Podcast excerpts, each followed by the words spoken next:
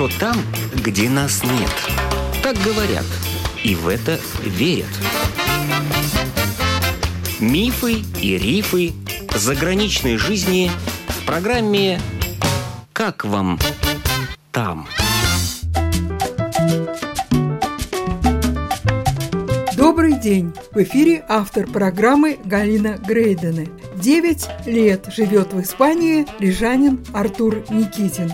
Его туда на работу пригласила компания, которая занималась застройкой жилых домов по всей Испании. Артур там начал работу в отделе продаж. До этого в Латвийском университете имени Страдания он получил образование в сфере бизнеса и экономики. Сейчас Артур живет в Барселоне. Он приехал в Ригу, чтобы помочь отцу, известному латвийскому художнику Артуру Никитину, организовать персональную выставку.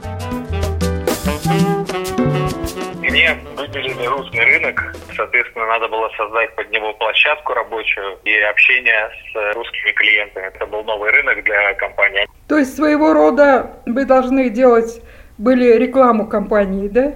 Рекламу компании, общение с клиентом, предоставление им соответствующих услуг. Они приезжают на экспозицию и могут посмотреть уже готовые дома, выбрать из них какой-то для себя, либо посмотреть по каталогу другие. И, соответственно, полное сопровождение от момента просмотра или заключения контракта до сдачи ключей. Идут общения со мной, и все вопросы согласовывают тоже со мной. Сейчас вот как раз-таки перемещаюсь в сферу, по которой учился. Это связано с финансами, с новыми технологиями. То есть сейчас я продолжаю свою деятельность вроде человека, который предлагает продает проекты разного типа, компании, которые заинтересованы в том или ином предложении. Спрашиваю вас как специалиста, небольшой домик где-нибудь на острове, на берегу моря, за сколько евро можно купить?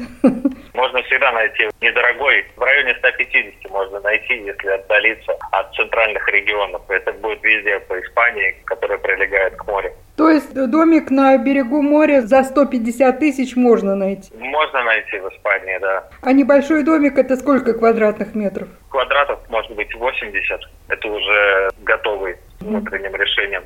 Это даже нормально соотносится с латвийскими ценами, да? Абсолютно, да. Можно в той же самой Испании за эти же деньги приобрести новую квартиру в новостройке в лучших условиях. Ну, то есть просто качество жизни. Это очевидно, что в Испании лучше, поэтому, соответственно, деньги как вложение, если речь идет о недвижимости, то это очевидно перспективнее.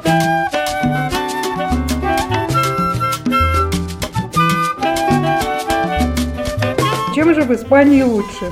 Качество продуктов, качество воздуха. Я не говорю о индустриальных городах или мегаполисах, ну, так называемый Мадрид, Барселона, да, центральные города. Конечно, это качество просто жизни. Начиная от образа мышления, менталитета людей, культуры, на которой основана страна, это очень сильно развивает тебя в повседневной жизни, потому что ты сталкиваешься в первую очередь языком иностранным, который очень приятен и не так сложен для изучения, особенно если есть английский. Менталитет просто людей, да, наверное, это ключевое, а вот дальше уже идет это возможности страны в плане развития личных интересов, спорта, качество воздуха, вот я повторюсь, да, то есть качество продуктов, это все сказывается в итоге на качестве жизни. Возможность путешествовать. Мы считаем, что у нас в Латвии качественные продукты. А неужели в Испании лучше? Наверное, разнообразие продуктов качественных. Продуктов гораздо больше, и опять же культура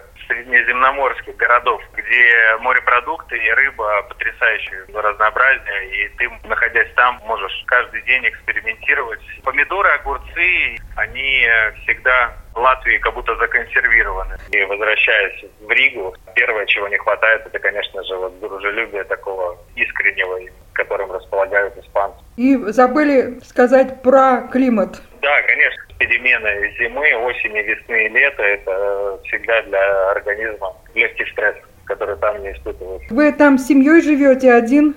Я живу с супругой, мы вдвоем. Детей нет?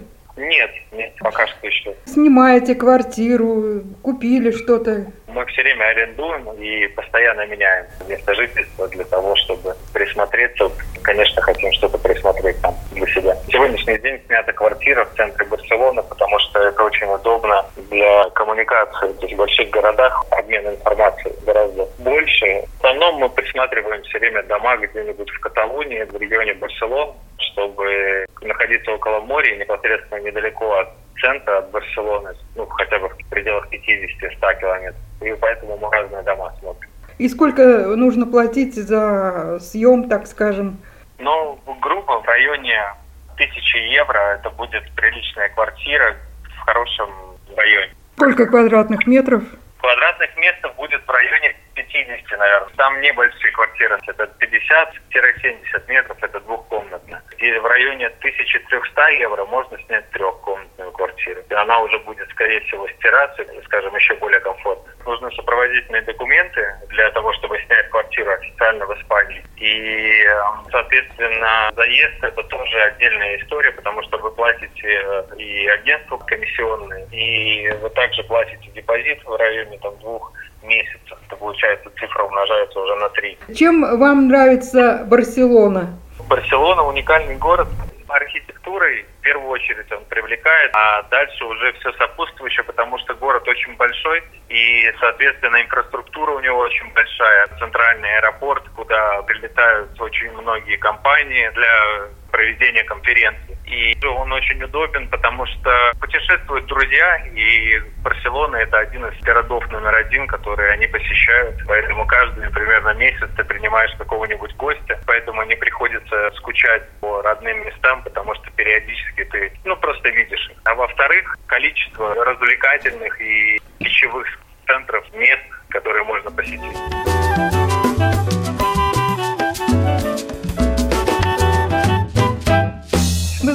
Этот город славится не только архитектурой Гауди, а также карманными ворами. Барселону называют столицей карманных воров. Вы об этом да, слышали? Я за все годы один раз столкнулся только с подобной ситуацией. Естественно, у меня просто часы. Это было ну, не как из кармана вытащили, а такое ограбление, но это и то было очень, скажем, позитивно воспроизведено со стороны злоумышленников. Вы сказали, что вас ограбили, сняли часы, и в то же время это было позитивно. Как это может быть с улыбкой? Не с улыбкой, просто сами грабители, как фанаты футболиста, бежали большой компанией и просто поднимали твои руки в воздух, пели песни, танцевали вокруг тебя, и, соответственно, вот в таком вот режиме происходило снятие часов с руки. Я не заметил даже. И, наверное, уже привыкли к красотам города, на постройки Гауди внимания не обращаете, да? Или все-таки каждый день глаз радуется?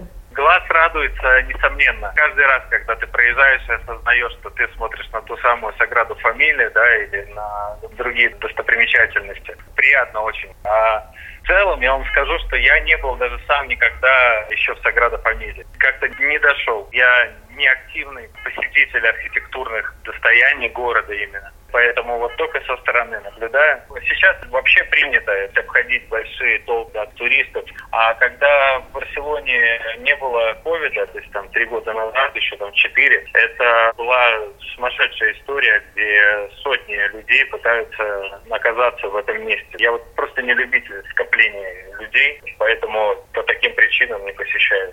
Вы владеете каталонским языком? Нет, в Каталонии получается так, что испанцы должны знать каталонский язык для того, чтобы там жить. К иностранцам поблажки, а ты, ты можешь выучить испанский, они за это уже будут тебя уважать и с тобой общаться. Английский вы можете использовать? В Барселоне можно, в том числе, но этот процент, кто с тобой будет разговаривать, будет гораздо меньше. Хотя там очень много людей говорит на английском.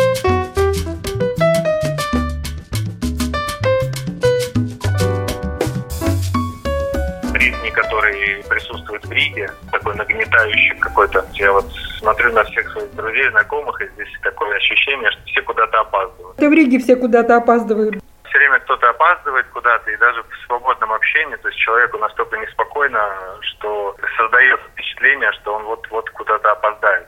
А жена ваша где работает? Здесь, в Риге, она работает детским психологом и продолжает свою деятельность. Это как, дистанционно? Или она бывает там и тут? И физически, и дистанционно. А в Испании она помогает мне по недвижимости, ну и во всех, в принципе, моих делах она такой хороший ассистент. Вы не гражданин Испании, вы резидент, да? Это даже не резиденция. Я статус вам не могу сказать, но это не совсем резиденция, но условно, да, пускай это называется резиденцией. У меня есть испанский документ, который позволяет мне, как гражданину Евросоюза, находиться и работать на территории страны. И какими-то льготами тоже пользоваться, связанными с медициной, да? Да, конечно. Это, скорее всего, такие же бенефиты, как у граждан страны. Все-таки в Латвии нет возможности столько заработать, сколько вы сейчас в Испании зарабатываете. Лично для меня я не нашел для себя тех, скажем, результатов, которые вот я получаю в Испании. Вы Испанию выбрали вообще для жизни? Или может случиться так, что вернетесь в Латвию или, скажем, переедете в другую страну? Я любопытен по жизни, поэтому, скорее всего, это будет другая страна. Да, Испания была выбрана, конечно, по причинам развития, то есть просто хотелось развиваться. Я не рассматриваю возвращение в Латвию. Такие же деньги, а может и больше, можно зарабатывать и здесь. Я знаю, что люди зарабатывают, поэтому это индивидуально. А в Испании нет, не навсегда, это точно. Много ли людей из Латвии вы встречали в Испании, которые туда переехали? Человека два, может быть, три три семьи да, перебрались в Испанию и живут там благополучно и счастливо. Которые переехали недавно, они в восторге. Ну, это из ваших знакомых, а есть еще и незнакомые, да? Да, конечно. Я очень много людей вообще знаю, что просто в Испанию переезжают. У меня сфера деятельности просто связана с продажами недвижимости. Соответственно, я встречаю людей. В последнее время еще больше переезжают, чем раньше.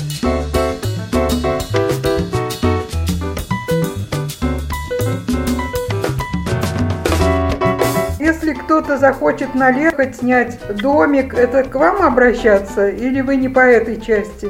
В том числе, да. То есть, в том числе. человек хочет, ну, да, но у меня недвижимость такого более, скажем, высокого класса, и, э, соответственно, из Риги у меня нет никого, кто приезжал бы ко мне, потому что гораздо удобнее снять что-нибудь в том же Airbnb или в букинге. А конкретно, когда ко мне обращаются, это что-то такое более индивидуальное, под настроение клиента. То есть у вас дорого? У нас дорого, да.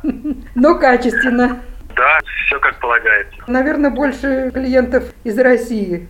Да, конечно, Казахстан, Россия, они очень любят и могут. Но в том числе иностранцы тоже приезжают. В последнее время я достаточно активно, потому что это связано, скорее всего, с ковидом, я так понимаю, потому что люди не хотят жить в больших городах и переезжают семьями в дом, где больше воздуха, где больше пространства и изолированности.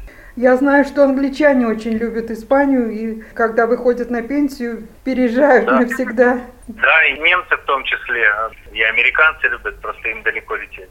Но сами испанцы как к иностранцам относятся? Положительно, потому что они понимают, что их образ жизни, по сути, да, если это такой туристический город, как Барселона, их образ жизни зависит от туристов, поэтому не любить иностранцев было бы странно, тем более, я говорю, они очень дружелюбный народ. То есть, если ты нормальный человек, пытается адаптироваться в другой стране, а не агрессивно навязывает свое, то тебя примут с большим удовольствием и большим интересом. Мы сейчас с вами разговариваем, за окном идет снег. В Испании такая картина бывает или нет? Она бывает, но в горах. То есть, ага. Если уехать в горы на выходные или там скажем, прокатиться просто, то такую картину можно наблюдать. Это Андора, самое ближайшее место. В принципе, для Испании это как отсюда доехать, наверное, до Колки. Вы катаетесь на лыжах в Испании? Нет, вы знаете, я зиму не так приветствую, как лето. Я больше водяной. Понятно.